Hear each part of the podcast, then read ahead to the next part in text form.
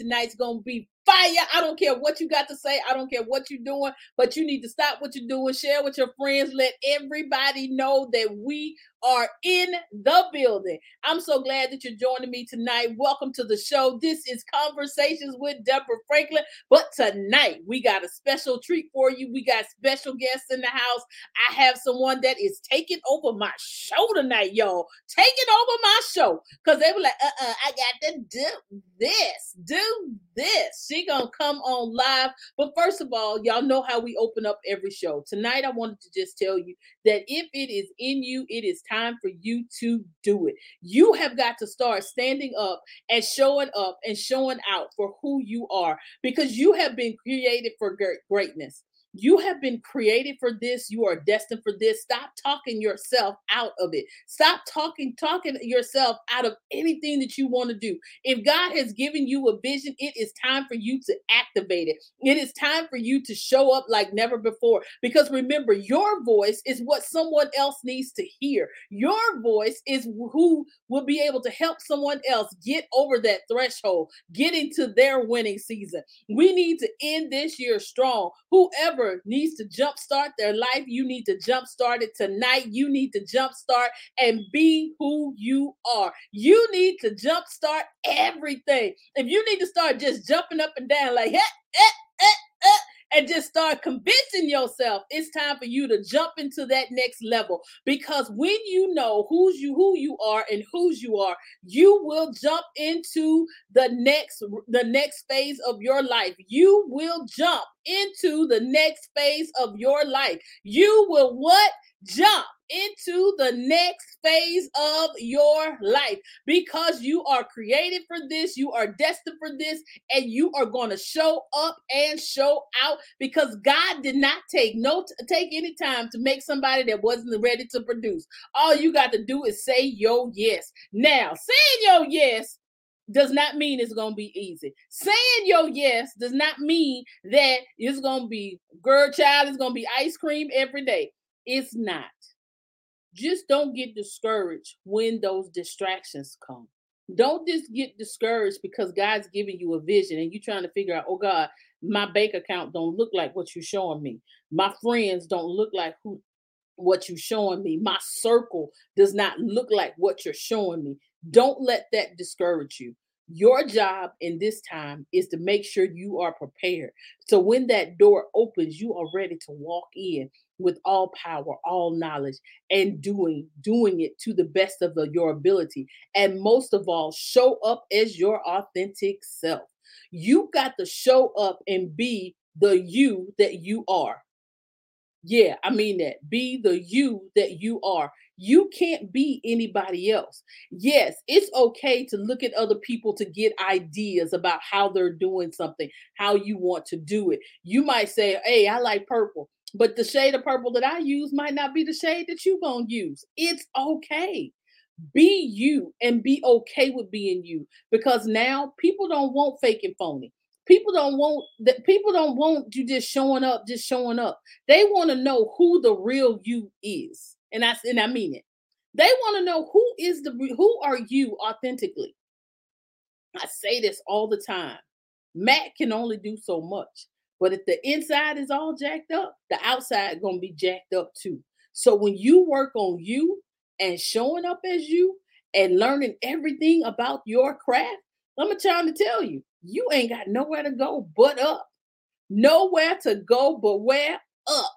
It is time for you to go all the way up, all the way up, all the way up, and do what you know that you are supposed to do. Because when we do that, we're going to capture the hearts of millions. And I'm and I'm and I'm speaking this to you. You will capture the hearts of millions. If your goal is to be a millionaire, you're going to make it. If your goal is to be a billionaire, you're going to make it. If your goal is to preach on on multiple stages, you're going to do it. If your goal is to speak to speak to the nations, you're going to do it. If your goal is to be able to clothe a thousand people, you're going to do it. If your goal is to be able to feed a million people, you're going to do it. If your goal is to sell a thousand books, you're going to do it. If your goal to be, is to be an Amazon bestseller, you're going to do it. If your goal is to be a New York Times bestseller, you're going to do it. If whatever you set your mind to do, you can do it because if God has showed it to you, He can't help but take you through it. And that's the thing. We got to start having increasing our faith level. When we increase our faith level, level, there is nothing on this earth, nothing in hell that can take us from it. So, if nothing else, y'all, what I need you to know tonight is that you are destined for greatness. You are destined to make it to that next level. Don't get your eyes off the prize and go forth and do the doggone thing. do the doggone thing because you were created for this. Well, all right, y'all. I'm not, hey, I'm done. I'm done. I'm bringing the girl up who is going to be co-hosting and really hosting this show because I'm getting ready to drop down and let her do her own thing. Let me bring her up. Her, name is none other than Miss Shamira. Uh-oh, she's Miss Shamira. Hi. Hi, Deborah. Thank you so much for having me on your platform to co-host your show. Really taking over. You're not really co-hosting. You really taking over my show. Oh, I'm taking over. I'm gonna be Miss Deborah tonight. Okay. I got you. I got you. This girl is going to be the host for tonight. She's getting ready to launch her own show. So I told her, for your first episode, let me make it where you can be comfortable. Let me make it so you can just concentrate on the show. See, this is what we do when we want to help and our sisters go up. When we want to help our sisters go to that next level, we let, we let them do what they do, but do it in a safe place. So y'all get ready, sit back. I'm getting ready to turn this show over to her. All right, Shamira, it's on you. All right. Well, hi, everybody. My name is Shamira Smith. I am the owner of Beauty in the Mirror, which is a life coaching company that equips broken women and men with the tools to become whole. I am also a three time author, and I just launched my current memoir titled Beauty in the Mirror. And you can get my book at www.beautyinthemirror, mirror spelled M I R A H com. But enough about me, enough about me. I want to bring on my awesome guest, the author, speaker, movie producer, Miss Bobby Wagner. Hello, hello, Mr. Mira. Thank you for having me. How are you? I am great. Thank you for being here. You look beautiful. Thank you, ma'am. Thank you. Thank you so much. Yes, so Bobby, you are just such an awesome person. So tell us or tell the viewers a little bit about Bobby Wagner. Absolutely. Um, again, my name is Bobby Wagner. I like you, I just finished my memoir, Life Under the Pink Canopy. You can find that at um, www.lifeunderthepinkcanopy.com or Barnes and Noble. Um, I also am a, uh, like you said, a movie producer. A few years ago, I uh, wrote and produced and directed videography, a documentary film called The Pink Canopy, which highlights my mom. She was a school teacher um, who had a mental breakdown. So the film goes over how we, as her children, adjusted to her her illness and um, how we learn to cope. So with that movie, I took it uh, literally around America to encourage people, enlighten them about mental health, letting them th- letting them know they're not alone, um, connecting people with mental health organizations, and from that. After telling that story, I'm finally telling my story because I wasn't led at the time to sit in front of the camera and interview myself how um, my mom's illness affected me until now, which is in the, the, the book. I have a one daughter who's in grad school at the University of Chicago. Um, and yeah, I relocated to Tennessee. And what else? Yeah, that's about it. I just had my book launch uh, last weekend in Houston. That is awesome. And congratulations. Congratulations Thank you. on Thank you.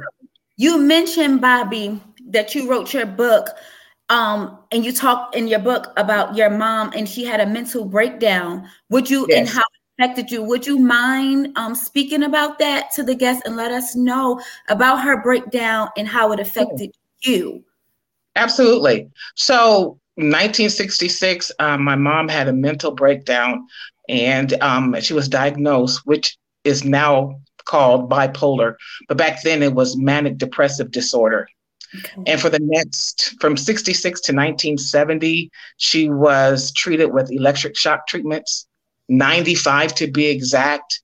And in my research, she had actually six sessions of the electric shock treatment, but I counted each shock as one electric shock instead of the whole treatment. It was 95.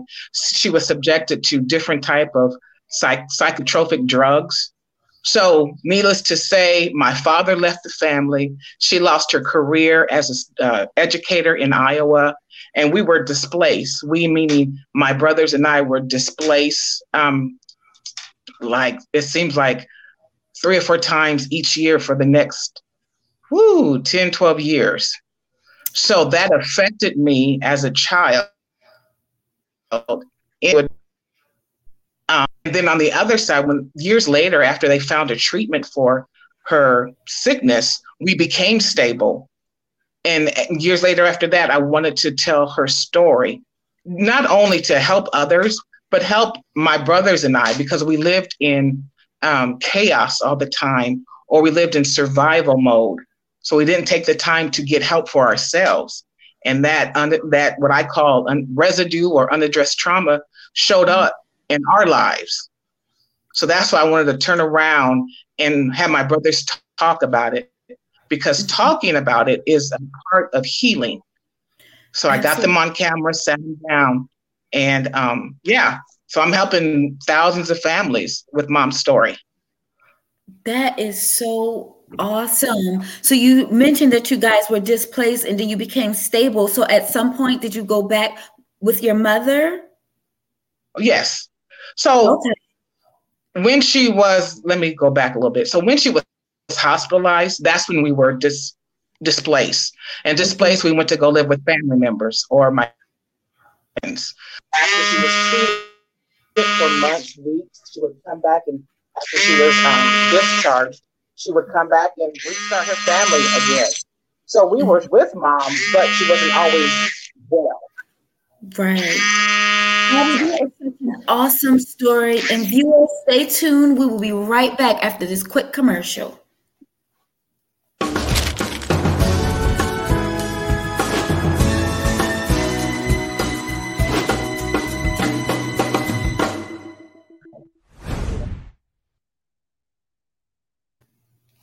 All right, so we are back, and Bobby was just in the middle of talking about her book, which is titled "The Pink Under the Pink Canopy" and her experience with trauma um, due to her mom having a mental breakdown. And let's just finish the conversation, Bobby. So yeah, so after your mom came from being hospitalized, you guys uh, were stable. You got back with her. Would you mind speaking on a little bit of the trauma? that it caused you, you know, along the way and how you what steps did you have to take to heal from that trauma? Sure. Um, I witnessed my mom when she was in her psych- psychosis or psych- psychotic episode. Um, she would be um, committed forcibly by the sheriff's department into the hospital. So as a little girl, I seen that, and that was traumatic. Um, taken by force by police like a common criminal. That was traumatic. Also, what was traumatic for me was just in and out of homes, leaving your neighborhood, leaving friends, leaving your your adobe, your home, leaving my brothers because we didn't all go to the to our families together. So I was mm-hmm. always by myself, and my brothers they went they went together with somebody else. So all that was traumatic for me. And you mm-hmm. you don't know how traumatic it is because you're in it. It happens so much. You think this is normal mm-hmm. until you grow up, until you evaluate yourself against other friends, other families. And I realized I need to sit down and get some help. So that's when, but I didn't get the help until, mm, man, that's probably in my late 20s. Wow. So, so that un- unaddressed trauma right. ugly head. Yes. Wow, you are so strong and your story is so powerful. So, what made you want to confront that pain? And also, what made you want to confront that pain and what steps did you take to sure. confront that pain? Well, what made me confront the pain? I had, I was married and I had a daughter. And I realized part of my trauma response or part of what I was used to was moving all the time because that's how I was I grew up. We was never stable. And I realized as my daughter was growing up, I would move from across the city to across the country. And this is before she was in school. So when she uh, became school age, I had to become stable, right? But how can I become stable when I didn't know? I didn't see it in front of me. I didn't see it displayed in front of me. Mm-hmm. So I'm like, I can't keep moving. That's not fair to her. I'm giving her trauma. I'm giving her my trauma.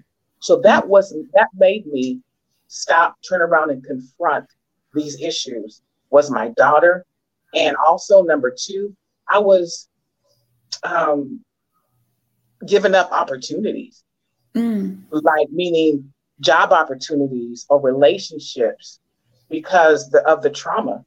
I was forfeiting them because I didn't know how to stay and process certain things. When it got tough, Bobby ran.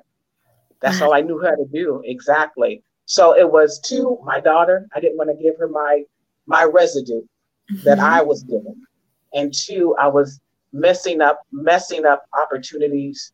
Relate, like I said, relationships.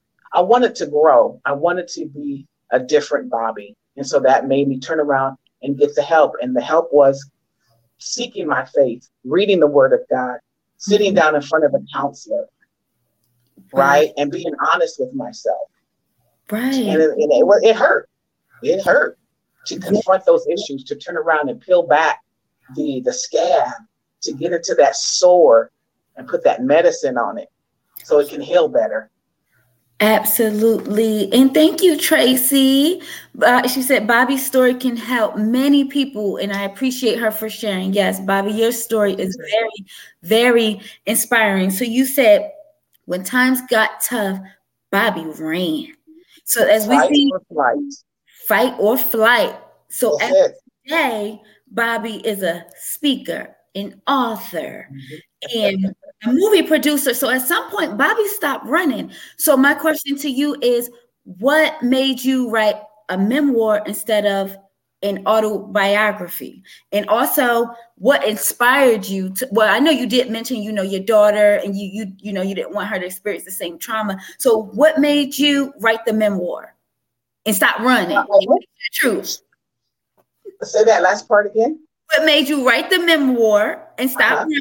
and face your truth so much so that you're able to write a memoir and insp- inspire other people i realized that i've been through so much and I realized that when I wrote my mom's story, that was healing for me. Mm-hmm. And I knew my story would help other people.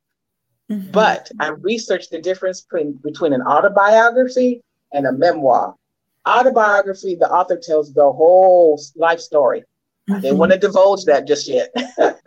so I looked up the um, memoir, and the definition was an author just shares parts of their life or certain events mm-hmm. with the hope of encouraging somebody, giving the tools they use um, to come out of traumatic events.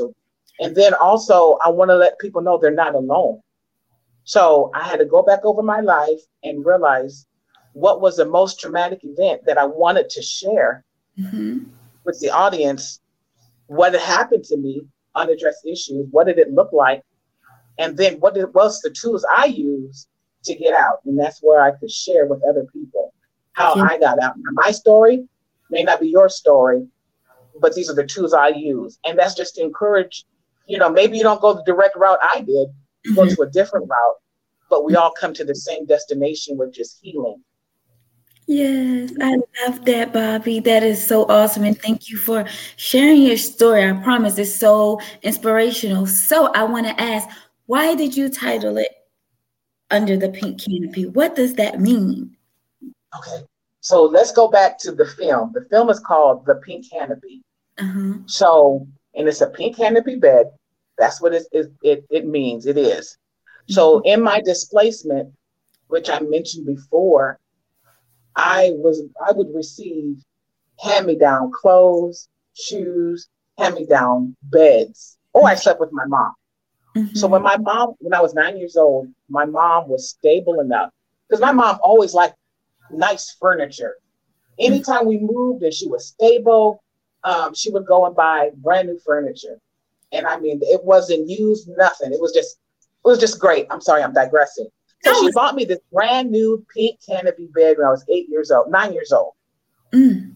Brand new. I did everything in that bed, great imaginations. I stood in that bed and I thought that was my stage, and the rest of the room was my audience, and I would have a little concert. So, mm. I mean, everything was, everything in the, of that bed was dear to me. So that following year, my mom would take sick, and she would, you know, mental mental patients would refuse their medicine because they didn't think they were sick. And that was the battle too. Growing up, she would stop taking her medicine. Well, this is the point. She stopped taking her medicine, and um, she was a, um, apprehended again, forced taken by force to the hospital.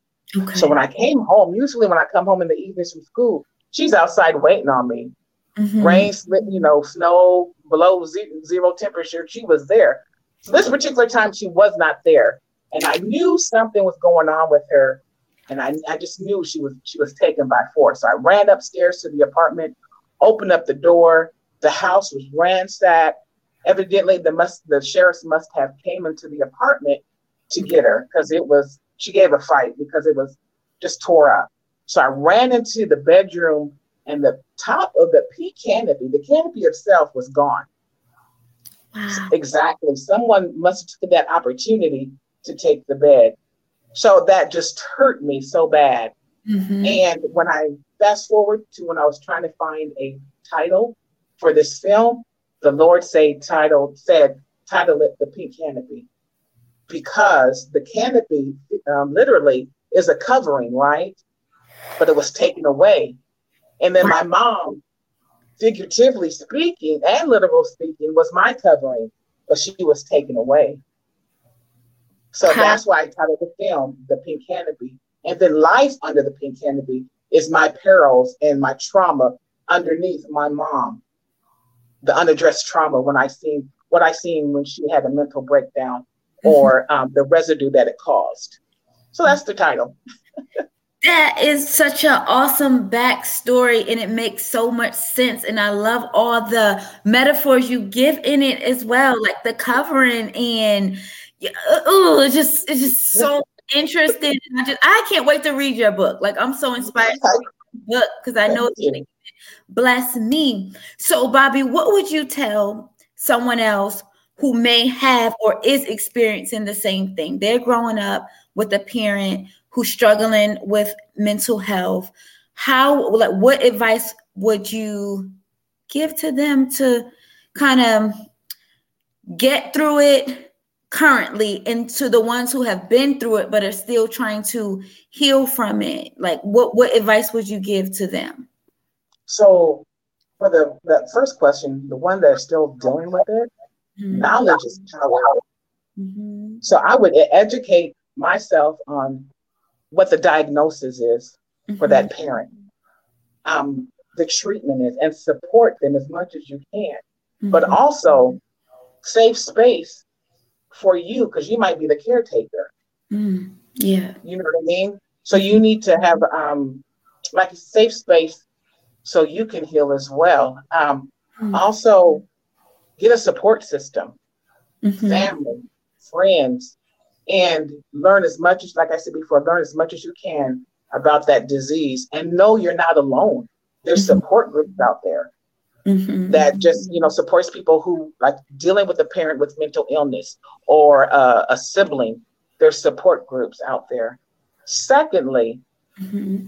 if that parent, if that disease is calling you causing you trauma, unaddressed urging to also seek counseling because it shows up later in life as anxiety.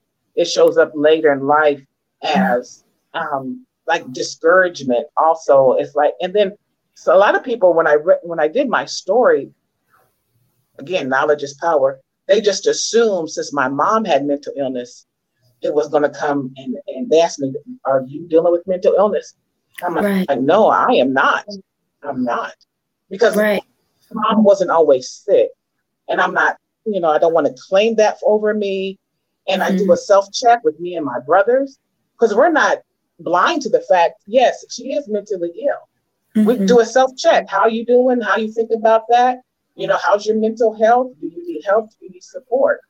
Mm-hmm. I would say, like I said before, find um, support groups, do your research on the disease, and mm-hmm. then, you know, it's okay not to be okay. Yes, absolutely. Absolutely.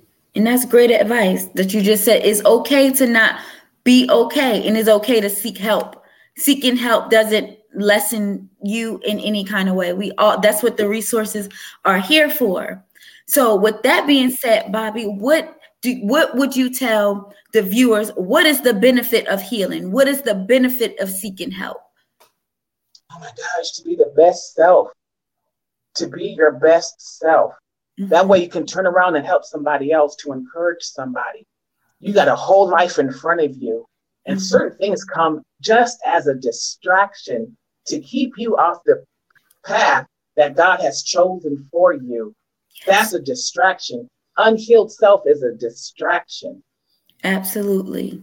And that's what I would say. Just turn around, find help, confront the past so you can be your best self and you show up in life, you know, mm-hmm. happy.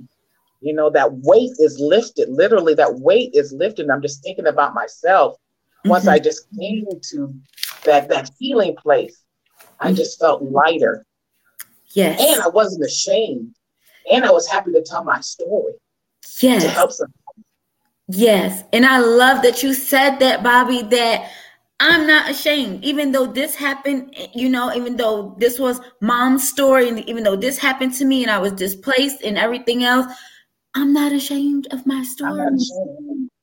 And did you when you when you say that, did it take you on did it take your journey for you to get to that point that for you to not be ashamed, or were you just always like like this? Or did you have to work on that to not be ashamed of your story? It was a process Okay. Because I'm from a small Des Moines, Iowa. It's small, mm-hmm. and I have a huge family. And my mom was a school teacher in Iowa, where it was unheard of. And the mm-hmm. point is, people knew my mom, so her mental illness was lived out loud. As some some families hide some hide their family in the in the back bedroom, mm-hmm. shut the door. Mom was lived out loud. She was arrested in public. She was a mm school teacher, and she was came from a family of 9 mm-hmm. So everybody was whispering, "Oh, that's Gladys, the crazy one." Mm-hmm. So when I grew up, yes, there's some shame to it. Mm-hmm. Yes, you bow your head. Yes, you ran. You, there's a book called "Running from Crazy," and I forgot the author. Mm-hmm. And this lady, if I knew her name, you know I'm talking about. Her parents, both of them, was mentally ill, and she kept running from away from it running from crazy wow. until I couldn't run no more. Right. And I didn't want to leave this residue to my daughter. Yes. You know, so I turned around and confronted, and you know, mm-hmm. I'm fine with it now. I'm fine with it now because it's going to help. My story is going to help somebody. Yes, help a lot of people. And I think yes. Much, Bobby, for sharing your story on the Deborah Franklin Conversations platform. So, where can people, I know you mentioned it earlier, but where can people buy your book? Absolutely. www.lifeunderthepinkcanopy.com. And do you have any events coming up that you want to announce? I don't have any events just yet. I came back from my book launch I'm creating something here in Tennessee, another signing. Yes, but I'll keep everybody informed. Well, congratulations on everything. You are such an inspiration. It was a pleasure. Thank you so much for having me. You're welcome. And I look so forward to everything that you have in store because you are a motivation and I just I just love you. Thank you so So yeah, so that is going to be the end of our show. Before before we close out, I want to give you one of my famous quotes that I always say and do not aspire to be like them, but aspire to be like yourself at your best. All right. Thank you for watching and have a good rest of your night.